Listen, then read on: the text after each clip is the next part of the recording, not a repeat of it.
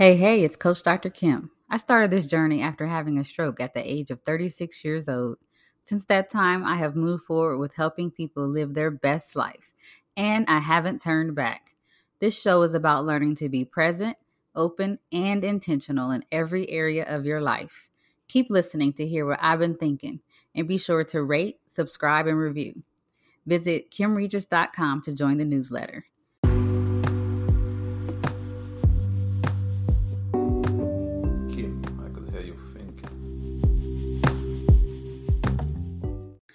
Last week on the show, we talked about just say sorry already, you know?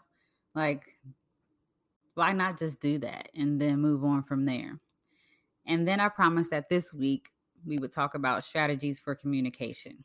So I wasn't even really sure where we would start off with that because it just popped in my head, you know, because I'd be thinking. so I thought that since we were talking about, you know, that recovery strategy of saying sorry, that I would use that as a jump off point for strategies for communication and continue that theme. So if you're going to say sorry and you need to communicate sorry, there's a few ways to do that. And the first thing that I thought of, and I did some research, you know, I be thinking, but I also do some research. I don't want to just use things that aren't evidence based, but I also do that research through internal reflection. So I reflected on what I myself would like to hear, and I did a little informal survey and I did some searching literature as well. And I came up with three strategies for communication when you're trying to do a service recovery or conflict resolution. And one of the first things I came up with is avoiding sound bites. So, what is a sound bite? A sound bite is a brief catchphrase, comment, or saying. And so, you know, if you do something that offends or causes a rift, you don't want to come across like you're recording a commercial when you apologize or avoid apologizing because then it doesn't seem sincere. And so instead of saying sorry, you say, you know, some people were offended that's not an apology. That's avoiding the apology. Or you say something like, you know, there were some downstream effects. Again, that's not an apology. That's avoiding an apology. And so when you're communicating to people, you might want to try being authentic or just outright saying sorry. And I know in the past that has been um, in some organizations, companies, in different ways, there was um, strategy was to avoid apologizing for different reasons because people were afraid that it would make people more suspicious or more concerned. But over the years, it has really been found that avoiding the apology actually causes more problems. And that's because people can see through it people know when you're avoiding the sorry. And so the first thing I would say is avoid sound bites. Human beings can see right through that and it doesn't feel good. The second strategy for communication is try not to invalidate or demean the person bringing forward the concern. So, how could you possibly demean or invalidate another person?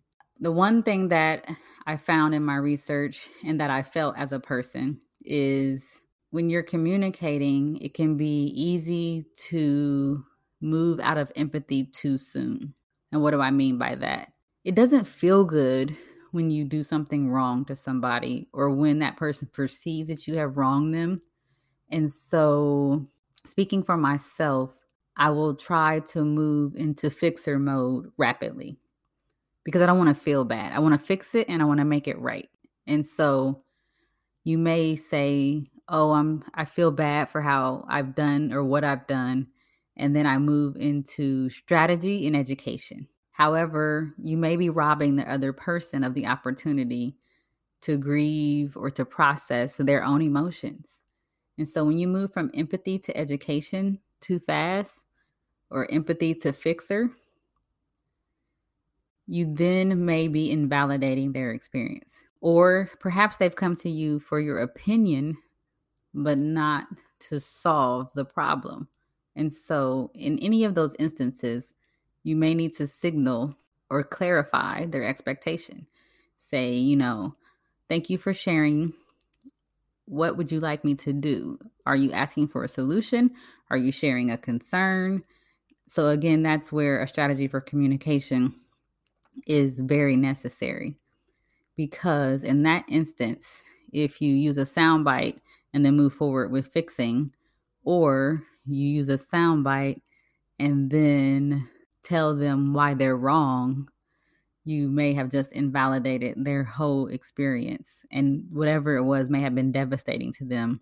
And you've missed the weight of it and the burden that it's created for their life. So, again, in order to connect with another human being, um, it's important for us not to move out of empathy too fast. And then, number three, and I think this may be the most important of all, is remember that bias is real whenever you communicate. We all have preferences and we all have biases, even me. For example, um, you've probably taken the implicit bias association test. Um, so when I did that, I learned that I have gender bias in uh, work roles. I was like, what? Like, I am a female, I identify as female, and I'm an executive and I do not have bias in that way. That was my initial thought. And then I thought about societal established norms, where I grew up, how I grew up, and then I thought, hmm, yep, I got bias. Last week on the show, we talked about just say sorry already, you know? Like, why not just do that and then move on from there? And then I promised that this week we would talk about strategies for communication. So I wasn't even really sure where we would start off with that because it just popped in my head, you know, because I'd be thinking. so I thought that since we were talking about, you know, that recovery strategy of saying sorry, that I would use that as a jump off point for strategies for communication and continue that theme. So if you're going to say sorry and you need to communicate sorry, there's a few ways to do that. And the first thing that I thought of, and I did some research, you know, I be thinking, but I also do some research. I don't want to just use things that aren't evidence based, but I also do that research through internal reflection. So I reflected on what I myself would like to hear. And I did a little informal survey and I did some searching literature as well. And I came up with three strategies for communication when you're trying to do a service recovery or conflict resolution. And one of the first things I came up with is avoiding sound bites. So, what is a sound bite? A sound bite is a brief catchphrase, comment, or saying. And so, you know, if you do something that offends or causes a rift, you don't want to come across like you're recording a commercial when you apologize or avoid apologizing because then it doesn't seem sincere. And so instead of saying sorry, you say, you know, some people were offended. That's not an apology. That's avoiding the apology where you say something like, you know, there were some downstream effects. Again, that's not an apology, that's avoiding an apology. And so when you're communicating to people, you might want to try being authentic or just outright saying sorry. And I know in the past that has been um, in some organizations, companies, in different ways, there was um, strategy was to avoid apologizing for different reasons because people were afraid that it would make people more suspicious or more concerned. But over the years, it has really been found that avoiding the apology actually causes more problems. And that's because people can see through it. People know when you're avoiding the sorry. And so the first thing I would say is avoid sound bites. Human beings can see right through that, and it doesn't feel good. The second strategy for communication is try not to invalidate or demean the person bringing forward the concern. So, how could you possibly demean or invalidate another person? The one thing that I found in my research and that I felt as a person is when you're communicating, it can be easy to move out of empathy too soon. And what do I mean by that? It doesn't feel good when you do something wrong to somebody or when that person perceives that you have wronged them. And so, speaking for myself, I will try to move into fixer mode rapidly because I don't want to feel bad. I want to fix it and I want to make it right. And so you may say, "Oh, I'm I feel bad for how I've done or what I've done." And then I move into strategy and education. However, you may be robbing the other person of the opportunity to grieve or to process their own emotions. And so when you move from empathy to education too fast or empathy to fixer, you then may be invalidating their experience. Or perhaps they've come to you for your opinion, but not to solve the problem. And so, in any of those instances, you may need to signal or clarify their expectation.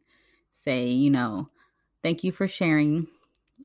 What would you like me to do? Are you asking for a solution? Are you sharing a concern?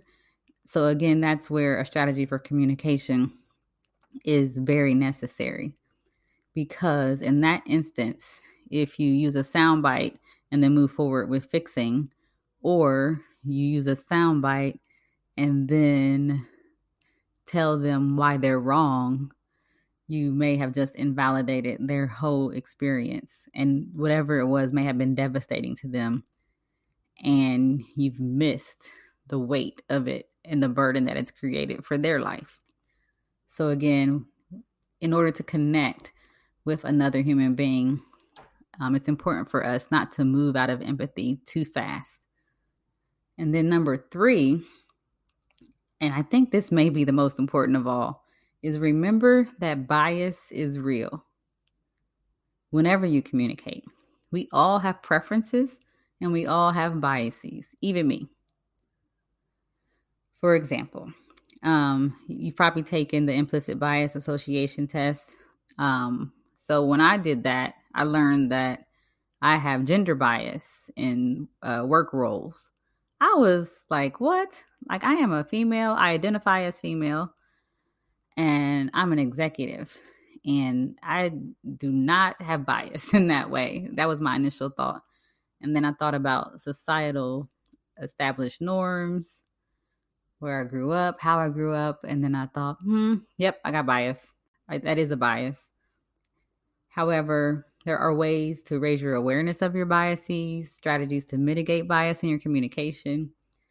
And yes, it's something that I daily, daily, daily have to work on. But there's one thing you can do, and it goes back to last week's podcast. You can just say sorry. And I'll give you an example. I was just getting coffee the other day with my daughter, and I said something to the person, the barista. I said lady or woman or something. And my daughter taps me and she goes, Mom, they have a pin on with their pronouns. And I just wanted, my face hit the floor. Like I just wanted to shrivel up and die. And in the past, that's exactly what I would have done. I would have just like put my head in my shell and walked away. But since that time, done some work and I realized that it's not about me, it's about them. And so I said, Excuse me, I am so sorry I misgendered you. I sincerely apologize. And you know what happened? They said thank you. And they said, You're the first person that's ever take taken the time to apologize. And I really appreciate it. And I'm here to tell you, I don't know if I said it right, did it right, whatever right, I don't know. But I do know they were sincere in expressing appreciation. And I was deeply sincere in my apology. And communication is an amazing thing.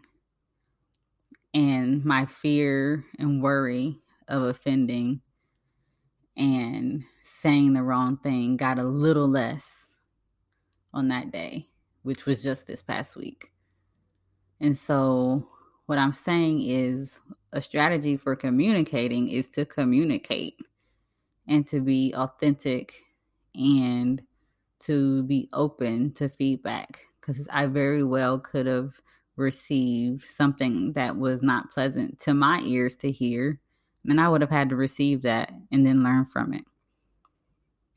So avoid sound bites. Try your best not to invalidate the other person. And if you learn that you do, you're going to just roll up your sleeves and try, try again. And recognize that you have biases and maybe that led to the sound bites and the invalidation and the demeaning. And maybe the next time you go after it, you go and do it, communicate, it'll be a little different in that instance. But don't give up. Communication is key to connection and collaboration and bridging the gaps that we have between each other. And so I would say this is only the beginning. There's so much to talk about with communication, and we're going to keep on going down this road. So, share with friends, share with neighbors, coworkers. And if you have an idea about something that we need to cover, share that with me. And if you've made a misstep, just say sorry already and see where that leads you. And that's what I've been thinking. Peace out.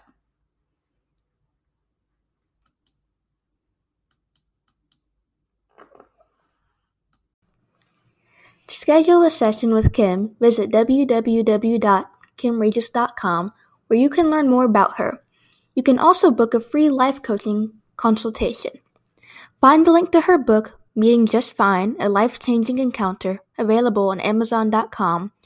View her TED Style talk and download useful resources.